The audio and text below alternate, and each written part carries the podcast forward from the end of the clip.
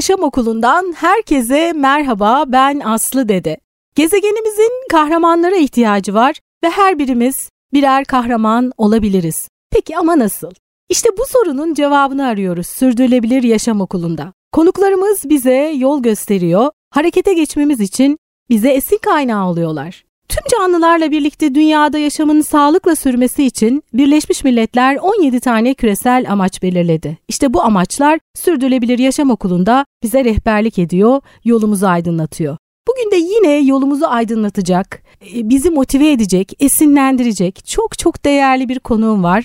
Yuvam Dünya Derneği Başkanı Kıvılcım Pınar Koca Bıyık bugün konuğum. O kadar güzel bir enerjisi var ki bayılacaksınız. Hoş geldiniz efendim. Çok teşekkürler, hoş bulduk. Efendim e, ne güzel şeyler yapıyorsunuz. Şimdi hepsini dinleyeceğiz süremiz yettiği kadar. Yetmezse belki de başka bir podcast'te yeniden dinleyeceğiz. E, benim bütün konuklarıma ilk sorduğum şey Sürdürülebilirlik e, sözcüğü son dönemde çok kullanılmaya başlandı. E, bilerek bilmeyerek birçok kişi sürdürülebilirlik sözcüğünü kullanıyor. Sizin kişisel olarak, e, Kıvılcım Kocabıyık olarak sürdürülebilir yaşam tanımınız nedir? Size göre sürdürülebilirlik nedir? Önce onu biz soruyoruz ki biraz konuya böyle ısınalım.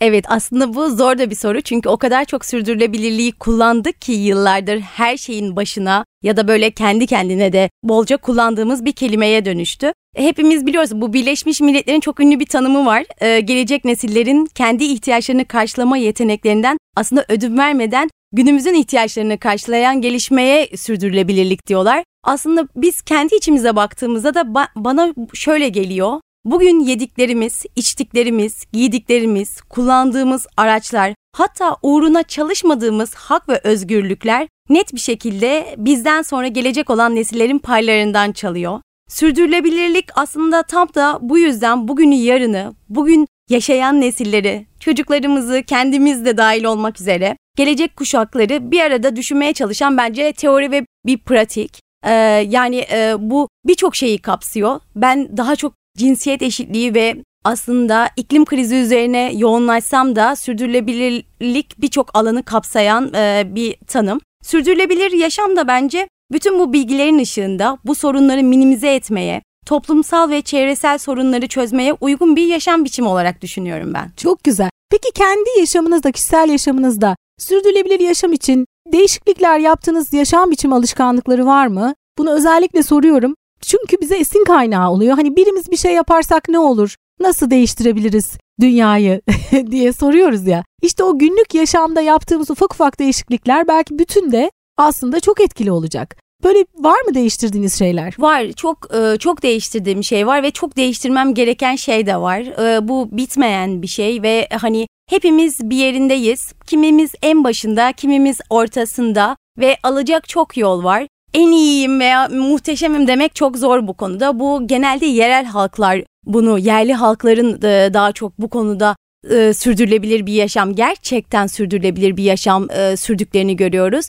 Ben neler yaptım derseniz ben aslında sürdürülebilir hani hayatımı böyle gözden geçirmem karbon ayak izimi ilk tam olarak hesapladığım zamanlara dayanıyor. Çünkü o zaman bir şeyleri matematiksel şekilde gördüğümüzde çok daha çarpıcı geliyor. Ben ne kadar aslında az tüketiyorum, yok ihtiyacımdan fazlasını tüketmediğimi düşünüyorum vesaire de, desem bile aslında yaptığımız bir seyahat, e, gereksiz seyahatler bile onların her biri e, doğaya, insanlığa zarar veren e, hale geliyor. Çünkü karbon ayak izimizi aslında en çok yükselten şeylerden biri de bu. Her birimizin farklı e, yüksek olduğu yerler var ama biz ne yapıyoruz ailece? Daha sade bir yaşam sürmeye çalışıyoruz. Mümkün olduğunca gerçekten alacağımız her şeyde çocuklarımla beraber, eşimle beraber bunu şey haline getirdik. Buna gerçekten ihtiyacım var mı? Birkaç kere düşündükten sonra artık satın alma yapıyoruz enerjimizi çok daha farklı farklı alanlardaki enerjiyi çok daha verimli kullanmaya çalışıyoruz. Verimlilik, israf her şeyin en başı.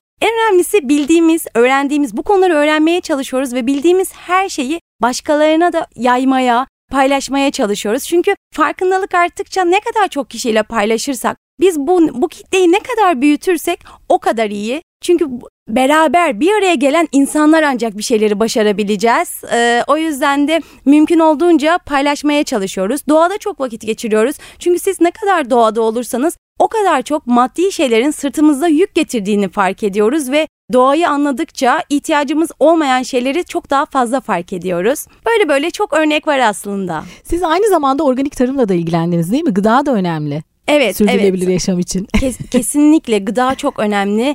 Gıda israfı bu konuda çok çok e, kritik bir yer. Aslında e, dünyadaki gıda israfı aç ülkelerin tamamını yani e, açlık yaşayan toplumların tamamını aslında doyuracak şekilde. O kadar fazla. Bu yüzden bu konuya çok özen göstermemiz gerekiyor. Tabii gıda israfının sadece gıda israfı da değil gıdadaki sorun. İşte gıdanın üretiminden tutun gıdanın lojistiğine. İşte daha fazla mevsimsel ürün tüketmemiz gerekiyor. Üreticimizi tanı, tanısak ne kadar ne mutlu. Hani İstanbul gibi şehirlerde bu çok kolay değil ama inanın mümkün. Ama ben daha küçük bir şehirde büyüdüğüm için hani daha üreticiyi tanıyarak, üreticinin bu üretimin nasıl yaptığını bilerek büyüdüm. O yüzden de burada da bunu arıyorum açıkçası. Ee, gittiğim pazarda da her zaman bunu sorguluyorum.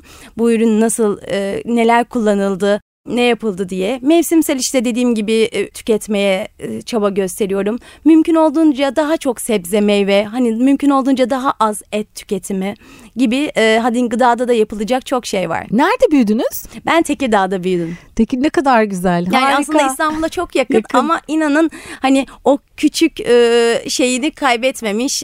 Daha farklı bir kültür bence büyük şehirde büyümekle daha küçük şehirlerde büyümek. E, buraya gelince onu daha çok ben de fark ettim. Ama İstanbul'un yakın çevresinden doymak da mümkün. Hani kıtalar arası e, Kesinlikle. doymaktansa yine Tekirdağ'dan yani toprakları da bildiğim kadarıyla Çok oldukça verimli. bereketli. E, aslında oradan doysak ne güzel olur İstanbul olarak. Tabii tabii Ee, yani mümkün olduğunca yakın yerlerden tercih etmemiz lazım. İstanbul'un içinde bile hala e, yani tam merkezde kalmasa da İstanbul'un dışında kalan kendi küçük küçük ilçelerine de çokça üretim yapan aslında e, üreticimiz var. Evet pandemi süreci özellikle bunu bize çok güzel gösterdi. Bir ara biliyorsunuz şehir giriş çıkışları da kapandı. Ve aslında şehrin kendi kendine doyabilmesi ya da yakın çevresinden doyabilmesinin ne kadar önemli olduğunu galiba biraz daha iyi anladık diye düşünüyorum. Ben hep pandeminin olumlu taraflarını görmeye çalışıyorum. E, hakikaten ama bizim yıllardır konuştuklarımız biraz daha anlam kazandı sanki. Farkındalık arttı diye düşünüyorum. Siz ne düşünüyorsunuz? Ya birçok konuda bence de farkındalık arttı. Ee, önemli olan bu yaşadığımız şeyi unutmamak. O geçirdiğimiz günleri kolay unutabiliyoruz. E, insan bir de unutuyor kolay değil mi? Kesinlikle yani e, şu an çünkü a, dünyada da anketlere baktığımızda araştırmalar bize gösteriyor ki hani tüketim yine çok daha pandeminin öncesine bile geçti. Bu yüzden hani e, Bir süre tüketemeyince. evet ko- kolay e, kolay unutuyoruz. Unutmamak lazım. Bize gerçekten önemli farkındalıklar kazandırdı. E, Bazı şeyleri net şekilde gördük. Belki bu pandemi ilk ama belki son olmayacak. Bu iklim krizi bize farklı hastalıkları, farklı bulaşıcı hastalıkları da daha fazla getireceği gözüküyor. O yüzden de tedbiri elden bırakmamak lazım. Oradaki farkındalıkların yaşamımızda aksiyona geçmesini sağlamak lazım. Evet e, gerçekten bunlar önemli. Peki şimdi derneğe gelelim. Yuvam Dünya Derneği hangi amaçla ne zaman kuruldu? Üyeleri kimler? Benim çok nedense böyle içimde bir şey böyle çok harekete geçiren bir enerjisi var. Bilmiyorum daha ilk defa sizinle bu programda birlikteyiz ama çok canlı, çok hayatın içinde bir sivil toplum kuruluşu orada böyle yeşermiş büyüyor gibi geliyor.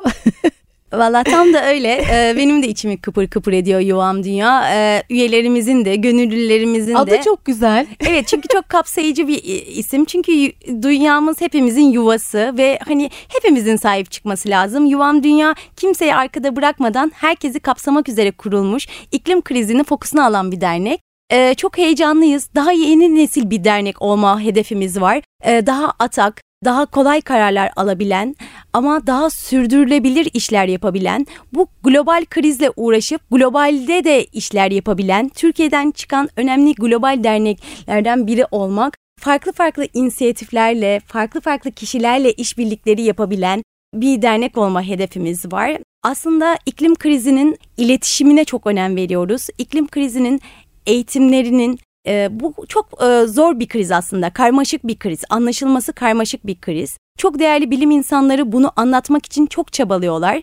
Biz de dedik ki bu değerli bilim insanlarını bir araya toplayalım ve çok değerli iletişimcileri bir araya toplayalım. Ve onların bu karmaşık krizi anlamasını sağlayıp daha basit, daha sade yollarla toplumun her kesimine aktarabilelim. Ve bu aktarma yolları bazen sanat olsun, bazen spor olsun, bazen de işte okuldaki müfredat olsun, bazen de aile içindeki sohbetlerimiz olsun. Çok farklı yöntemlerle kalbimize dokunan bir şey olsun ki bizi hızlıca aksiyona geçirsin.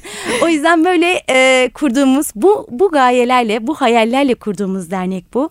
E, Yuvam Dünya üyeleri arasında aslında etkisi çok geniş. Sivil toplum gönüllüleri, sanatçılar, iletişimciler, iş insanları, bilim insanları bulunuyor. İklim krizini her yönüyle ele almak adına çalışan büyük bir grup olduk biz. Şimdi de e, gönüllülerimizle çok daha e, büyümeye devam edeceğiz. Ne zaman kuruldu? Yuvam Dünya aslında tam da e, pandemiye denk geliyor.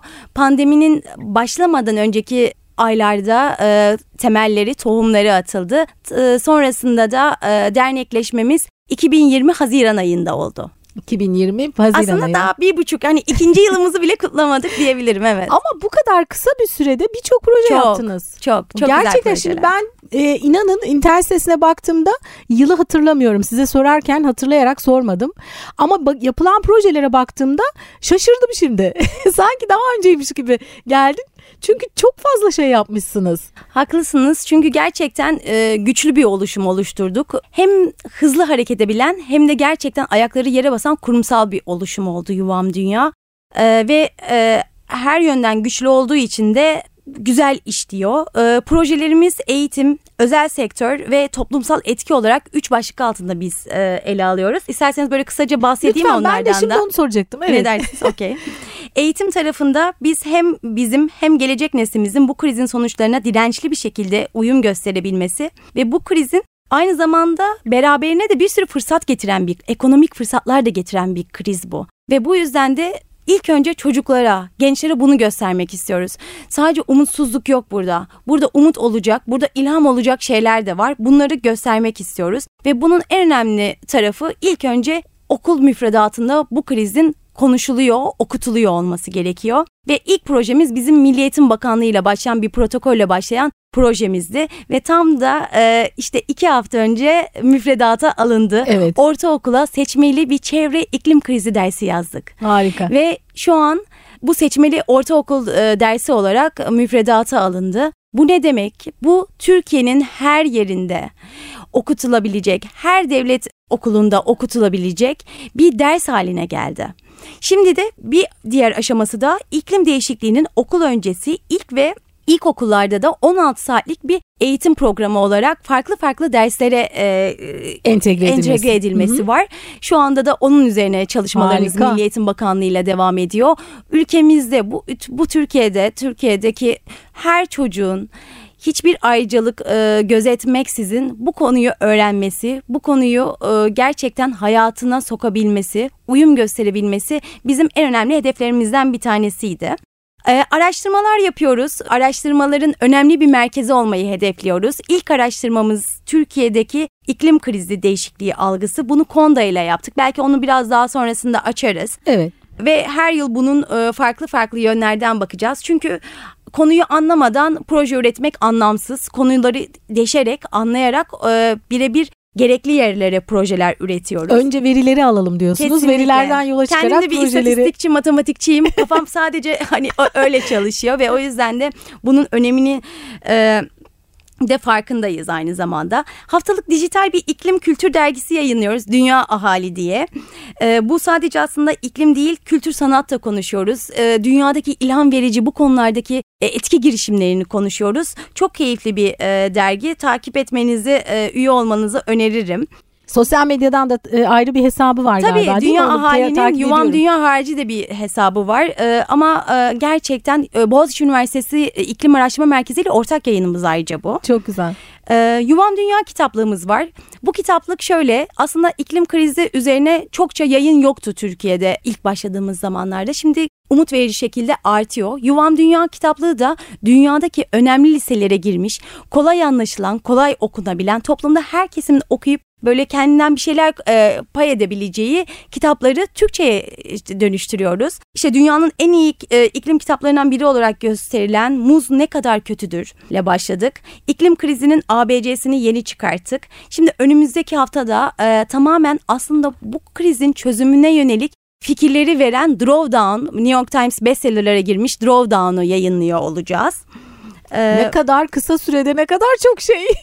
Aynen daha çok var. yeni nesil sivil toplum kuruluşu diyorsunuz ya gerçekten bunun altını böyle ben birkaç defa çizmek istiyorum. Çünkü gerçekten bu bu kadar esnek ve hızlı hareket etmek tam bizim yaşadığımız zamana uygun. Evet Harika. kesinlikle öyle. Bunu kaçırmamak lazım. Ee, yaşam rehberleri e, yayınlıyoruz. İklim dostu yaşam rehberimiz var. Ee, şimdi iklim dostu okul rehberi geliyor. Bir sonraki ayda iklim dostu şirket rehberi gelecek. Bu iklim dostu ok, e, yaşam rehberi aslında hayatımıza çok kolay sokabileceğimiz hani ben nereden başlayabilirim diyeceğiniz şey web sitemizden hemen bulabilirsiniz. Her alanında hayatımızın her alanında kolayca neler değişiklik yapabiliriz onu gösteriyor. İstanbul'un tüm meydanlarında aylarca bu, bunu QR kodla beraber sergiledik. Tüm vapurlarda, metrolarda, şu an havaalanında hala her yerde Çok görünüyor. Güzel. Mümkün olduğunca da görünür hale getirebilmek. Herkesin böyle dikkatini çekip içine girmesini sağlayabilmek hedeflerimizden bir tanesi. Özel sektör bizim için önemli. Özel sektörden önce şunu söyleyeyim. Çok yakında bir karbon ayak izi app'i geliyor. İz Aa, bırakmayanlar diye. Bu harika. Evet bu çok güzel bir app Çünkü ve de. Türkiye'de bunun bir örneği yok, yok. bildiğim kadarıyla. Aynen app Mesela olarak yok. WWF'in yurt dışındaki sitesinde var. UK var ama evet. burada da açamıyorsunuz. Evet açılmıyor. Evet. Kesinlikle öyle. Biz de e, o yoldan çıktık. Hep beraber hem karbon ayak izimizi hesaplayacağız. Hem neleri değiştirebileceğimizi göreceğiz. Hem de oradan haberleri okuyabileceğiz. Ayak izimizi nötrleyebileceğiz. Bağış yapabileceğiz. Ama e, çokça şey paylaşıyor olacağız. Sosyal medyalarımıza da buradaki farkındalığımızı paylaşabiliyor olacağız. Herhalde iki ay içerisinde bu app hep her birimizin e, cep çok telefonunda güzel. olabilecek. İz bırakmayanlar. İz bırakmayanlar. Ya, bu evet. çok iyi olacak. Ben biliyorsunuz hafta içi çarşamba günleri de sabah Süper FM'de Doğancan'ın konuğu oluyorum. Evet harika. Ben karbon ayak izini anlattığımda şimdi Aslanım bize biz bir adres verin biz bir hesap edelim dedi. Ben bir türlü bir şey verememiştim. O zaman yakında geliyor. Evet tam da buna geliyor. Ee, sonrasında yuvam dünyanın aslında güçlü olduğu ve iklim krizinin de aslında en önemli çözümlerinden birisi olması gereken taraf özel sektör. Biz özel sektörün farkındalığı için de çok çalışıyoruz. Çünkü bireysel hareketler aslında özel sektörü ve hükümetleri değiştirmeye de yönlendiriyor ama sadece bireyselle kalmamalıyız. Biz sektör için de çok çalışıyoruz. Ee, bir zirvemiz var. Bu yıl üçüncüsünü gerçekleştireceğiz. Özel sektörle gerçekleştirilen en büyük iklim krizi zirvesi bu. Orada e, aslında işte çok önemli konukları, dünyadan da çok önemli konukları ağırlıyoruz. İyi uygulamaları dinliyoruz ama sadece e, iyi uygulamaları dinlemekle kalmıyoruz. S- sektöre soruyoruz. Sen ne yapıyorsun? Bu sene ne yaptın? Seneye ne yapacaksın? 2030 hedefin ne? Gerçekten yeterli mi? Değil mi? Bunları oldukça irdeliyoruz. Harika. Üçüncüsünü yapacağız dediniz. Evet. Siz şimdi 2020 Haziran'ında kurulmuş bir sivil toplum kuruluşu olarak ilk ikisini yaptınız mı? 2020 e, aslında Mart ayında e, ilkini yaptık. Ee, Hı ikincisini 2021 Mart ayında yaptık. Şimdi de 2022 Mayıs ayında da üçüncüsünü Üçünü gerçekleştiriyoruz. Fast Company ile ortak bir e, şeyimiz bu bizim. Beraber Ko- e, şey e, bir başlığı var mıdır bu? E... Tabii sürdürülebilirlik ve iklim krizi zirvesi. Hep Yuvan iklim üzerine evet. konuşuyoruz. Evet. Aynen. O da genişlettikçe e, konu genişliyor biliyorsunuz ve bu sefer de hani sadece sohbetle kalıyor. Biz sohbetle kalmasın istiyoruz. Biz aksiyona gerçekten yönlendirsin. aksiyona yönlendirsin istediğimiz için iklim krizi bizim Zaten tek odağımız. iklim deyince birçok şeye dokunuyor. Çok her şeye aslında. Özel sektörle doğru, e, döngüsel ekonomi projeleri yapıyoruz. Özel sektörün deniş, dönüşmesi için onlara danışmanlıklar verip onların ilk önce bir kapsül koleksiyonla döngüsel e, ekonomi projeleri gerçekleştirmesinin sonrasında da bunu kendi işlerine yaygınlaştırmasını bekliyoruz.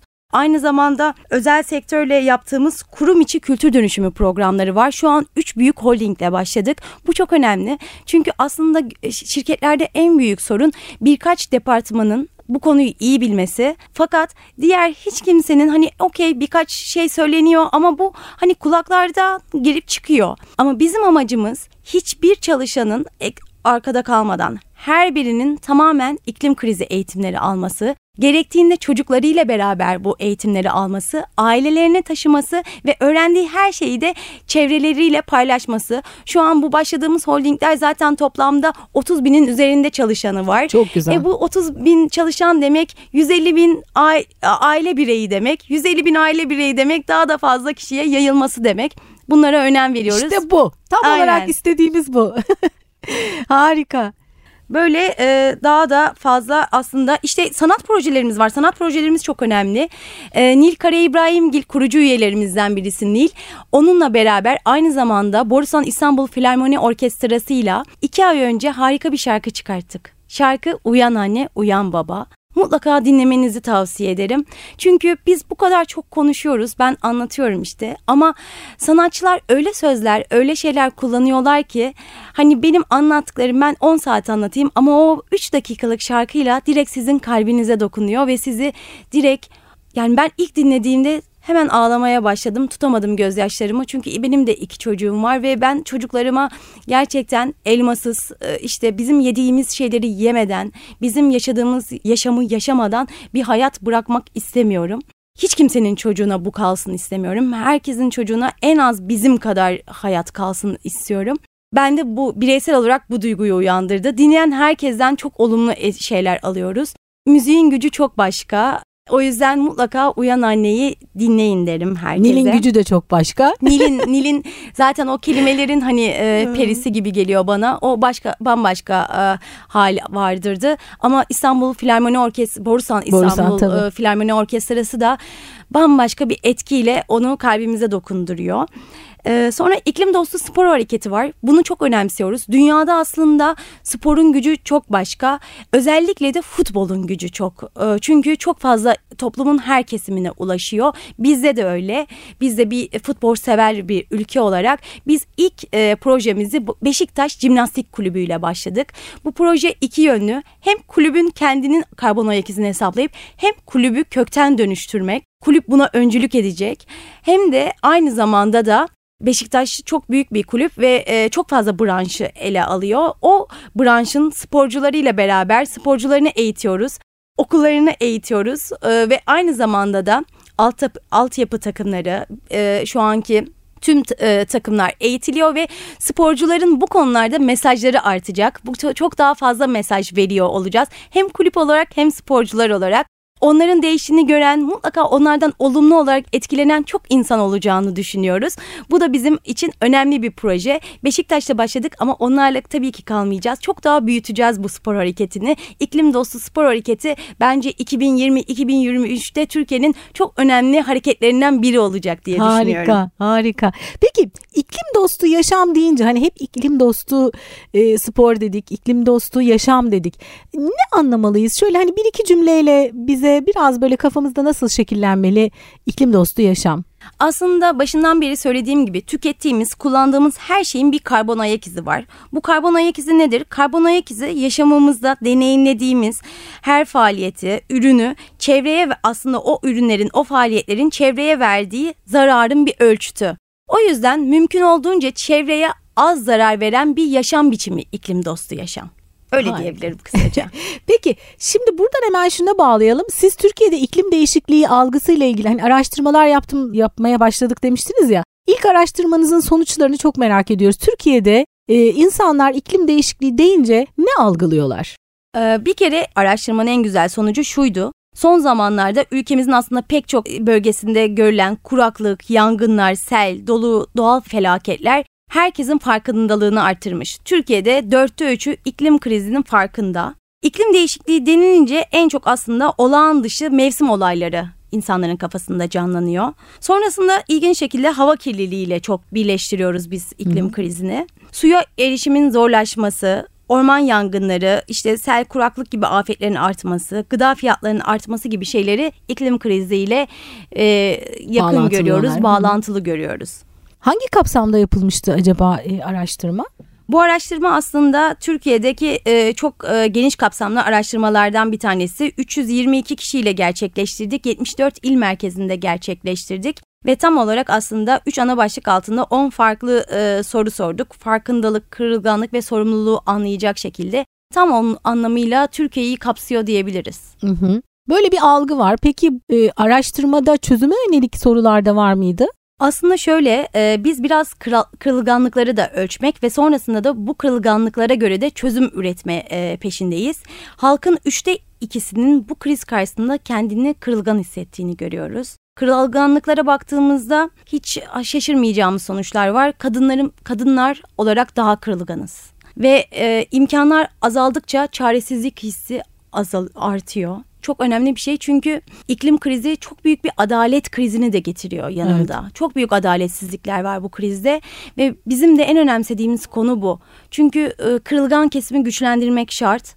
Onun o, o tarafı da aslında uyum konusunda daha fazla gelişim projeleriyle yapabileceğiz. Zaten doğal afetlerde de görüyoruz. İşte bir selde her zaman bodrum katındakiler en çok etkilenenler oluyor. İşte orman yangınlarında köylüler, oralarda yaşayan köylüler çok daha fazla etkilendi gibi. İklim kriziyle savaşmak için neler yapıyorsunuz gibi sorularımız da oldu tabii. Daha çok e, aslında iş yerinde ve ev e, evlerde e, enerji tüketimini azaltmak aslında tabii ki de en kolay yapabileceğimiz şey. Gelince. Ve bunu da yapıyor olmamız güzel çünkü çok büyük bir oran bunu yaptığını söylüyor. Yavaş yavaş daha sade yaşama geçmek bu çok artışta olan bir aslında madde plastik, cam gibi atık maddeleri geri dönüşüme attığını söyleyenler çok. Fakat aslında geri dönüşüme baktığımızda da bunun az olduğunu görüyoruz. Bazen hani tutarsızlıklar da olabiliyor gerçek yaşamda ama en azından biliyoruz ki bir farkındalık var ve bunu yapma isteği var. O zaman ya, yapmaya da yakınlar. evet kesinlikle. Belki biraz motivasyon gerekiyor. Yani e, geçtiğimiz günlerde Carrefour'dan konuğum oldu. E, atık yağları e, getirebilirler bizim e, Carrefour mağazalarına dedi e, konuğum.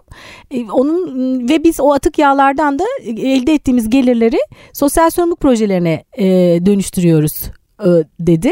Ama sonra ben e, bunu e, Doğan Can'la Süper FM'de konuştuğumda ya daha motive edici bir şeyler olamaz mı Aslı Hanım? Hani bize puan olarak ya da bir çek olarak gelsin. Biz bunları kendimize ilk önce bir faydasını anlarsak belki o zaman daha böyle koşa koşa herkes atık yağlarını götürür dedi. Ben de bunu Carrefour'a ilettim. Değerlendireceğiz dedi. Yani sanırım insanların hani tabii ki sosyal sorumluluk projelerine gitmesi güzel, o da güzel ama kendi hayatlarında bunun bir faydasını gördükleri zaman insanlar sanırım daha kolay e, harekete geçiyorlar. Dolayısıyla ben atık konusunda motivasyona çok ihtiyaç olduğunu düşünüyorum. ben de kesinlikle öyle düşünüyorum ve e, aslında e, bu konular ne kadar çok konuşulursa şirketlerin bu konularda yapacakları Çözüm, çok artıyor. Evet tabii. Ve o yüzden konuşmaya devam etmeliyiz. Çünkü e, bu tarz şirketler e, çözüme odaklı şirketler ve e, bu konulardaki projeleri artıracaklar ve dediğiniz yöntemlerle de artırmaya devam edecekler. Bizim de bu konularda projelerimiz var. Hani STK'lar da tabii ki her zaman e, özel sektörle beraber de işbirlikleriyle bunları artırma peşinde zaten. E, ama ben kesinlikle çok daha artacağını ve e, her bir bireyi de motive ederek de e, ilerleyeceğini düşünüyorum. Yani fikir fikirden üstün aslında özellikle e, tüketiciyi dinlediğiniz zaman belki büyük kurumlar günlük iş akışları içerisinde o çözüm önerilerini akıllarına gelmeyebiliyor. Ama tüketicinin e, fikriyle yani ben bunu mesela kuruma gönderdiğimde aa çok güzel üzerinde çalışacağız harika fikir dedi. Ve yani bu şekilde gidecek. Yani tüketicilerin de bir şekilde belki fikir vermesi kurumların da bunları dinlemesi önemli. Kesinlikle yani kurumların yaratıcı e, tüketici çözümlerine ihtiyacı var. O, o onları dinleyen kurumlar da var. E, o yüzden biz de fikirlerimizi bir yerlerde e, toplayıp bunları e, köpürtüp paylaşmamız gerekiyor gerekli mercilerle aynı zamanda da hükümetlerle. Evet peki araştırma ile ilgili ekleyeceğiniz bir şey var mı? Araştırma ile ilgili e, aslında e, araştırmamızın çok değerli sonuçları var. Bu yüzden web sitemize e, daha e, kolay bir şekilde ulaşıp bakabilirsiniz. Nil'in bu araştırmayı anlattığı 3 dakikalık kısa bir videomuz var. Ha, izledim onu, ben onu. Onu izlemek lazım. Evet çok güzel anlatıyor. E, o yüzden mümkün olduğunca kolaylaştırmak istiyoruz. Biz de böyle araştırma e, deyince hani hepimiz kaçarız ya okumaktan, bakmaktan. evet. Hiç merak etmeyin böyle e, çok kolay e, bir şekilde anlayacağımız tarzda sonuç şey yaptık. Aktarı, aktarıcı videolar gerçekleştirdik. Yuvamdünya.org adresinden evet. e, ulaşılabiliyor. Aynen. E, ve bundan sonra da araştırmalar devam edecek ve buradan aldığınız verilerden yola çıkarak da yeni projeler gelecek. Evet. Harika. Peki e, derneğe ve projelere destek vermek isteyen şu anda bizi dinleyenlere biz nasıl bir çağrıda bulunalım? Ne yapabilirler? Ben bir şey yapmak istiyorum. Bu dernek için gidip çalışmak istiyorum diyenler ne yapabilir? Ee, biz de tam bunu düşünerek e, bu yıl iletişim gönüllüleri, Yuvam Dünya İletişim Gönüllüleri programımızı başlattık. E, bu program e, hatta dün ilk buluşmamızı gerçekleştirdik. E, iki haftalık bir e, başvuru şeyi almıştık ve 2500 kişiyiz şu an. Ve gitgide çoğalacak bu. Gayet iyi bir rakam. Çok çok güzel bir rakam bence de ve... E, bu konunun e, çok daha artacağına eminim. İleride biz de belki 5 yıl içerisinde belki milyona ulaşmış, gönüllü Harika. sayısına ulaşmış bir dernek olacağız. Ben buna çok inanıyorum. Çünkü hep beraber olmak, hep kimseyi ayırt etmeden hep beraber projeler gerçekleştirmek istiyoruz. Siz de bizim sosyal medya hesaplarımızdan bunları takip edebilir, bunun içinde olabilirsiniz. Evet ben hemen dahil oluyorum. Tamam harika. Ee, peki e, aslında konuşacak çok fazla şey var ama son olarak bütün bu konuştuklarımızı bağlayan bir soruyla aslında e, podcast'i de bağlayayım istiyorum. E, dünyanın geleceği ve sürdürülebilir yaşam için e, kurumlara, bireylere, yatırımcılara, girişimcilere ve karar vericilere e, neler önerirsiniz? Öncelikle herkesin kendi etkisini doğru bir şekilde anlaması gerekiyor bence. Herkes kendisinden başlamalı. Bireysel etkilerden. Evet, aynen. Benim etkim ne? Bu etki nelerden oluşuyor? İkinci adım ise bu etkileri nasıl minimize ederim? Her alanda çevremin nasıl e, etkimi nasıl düşürürüm? Olumsuz etkimi nasıl düşürürüm ve olumlu etkimi nasıl yayarım? Bundan sonra iş kendi dışımızdaki alanlara geliyor. Yani sosyal çevremize ve iş dünyasına. Öncelikle kendimizden başlayarak bir kere tutarlılık yaratmış oluyoruz. O önemli gerçekten. Tabii ilk başta kendimizden başlayacağız. Sonrasında ikinci olarak e, çevresel etkinin nasıl oluştuğunu pratikte öğrenmiş oluyoruz. Her yatırımımızın nasıl etkisi olduğunu, olabileceğini baştan hesaplamalıyız. Bunu daha az bir çevresel etkiyle yapmanın başka yolları olup olmadığını araştırmalıyız bence. Ona aslında göre karar yatırımımız vermeliyiz. derken bireysel olarak da e, aslında harcadığımız her para aslında Tabii. bir şekilde bir yatırım. Aynen. Yani bir ayakkabı alırken de bir şirket alırken de aynı mantıkla bakabiliriz. Çok güzel dediniz harika. Ve e, bir başka önemli yanda çevresel etkini azaltırken sosyal etkini de pozitif yönde artırmak. Toplumları, bireyleri özellikle de dezavantajlı bireyleri güçlendirmek iklim kriziyle mücadele için önemli. Eşitlik ve dayanışma için de çok önemli tabii ki bu konular. Ve son olarak da bence bu konuda duyarlı doğru adımlar attığını bildiğimiz iş ortaklarıyla çalışmak, çevre çevresel etkisini azaltan tedarikçilerle, iş ortaklarıyla iş yapmak, onlardan alışveriş yapmak, işbirlikleri geliştirmek bence çok kıymetli olacaktır. O gerçekten çok önemli ama yani ona dikkat ettiğiniz sürece zaten hareket kendi kendine Yayılıyor. yayılmış olacak. Kesinlikle. Yani aslında çok basit şeyler. Sadece bakışımızı biraz farklılaştırabilirsek, baktığımız yönü e, biraz değiştirebilirsek belki, genişletebilirsek ya da Evet. bilmiyorum. O zaman etkisi çok büyük olacak değil mi? Kesinlikle öyle. Çünkü kaybedeceklerimizi düşündüğümüzde kaybedeceklerimiz çok büyük şeyler.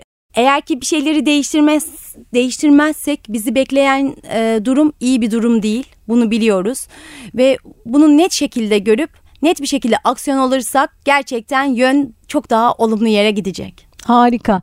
Yuvam Dünya yuvamız için çok güzel şeyler yapıyor. Çok çok teşekkür ediyorum ve buradan bizi dinleyenlere de sesleniyorum. Lütfen siz de yuvamız için bir şeyler yapmak için harekete geçin diyorum. E, eklemek istediğiniz başka şeyler var mı? Son olarak benim eklemek istediğim her zaman bana da rehberlik e- etmiş sözlerden birisi olan Tema'nın kurucu başkanı, benim de uzun yıllar hep görüşünü aldığım, hep yanımda olan merhum Hayrettin Karaca'nın çok önemli bir sözü var.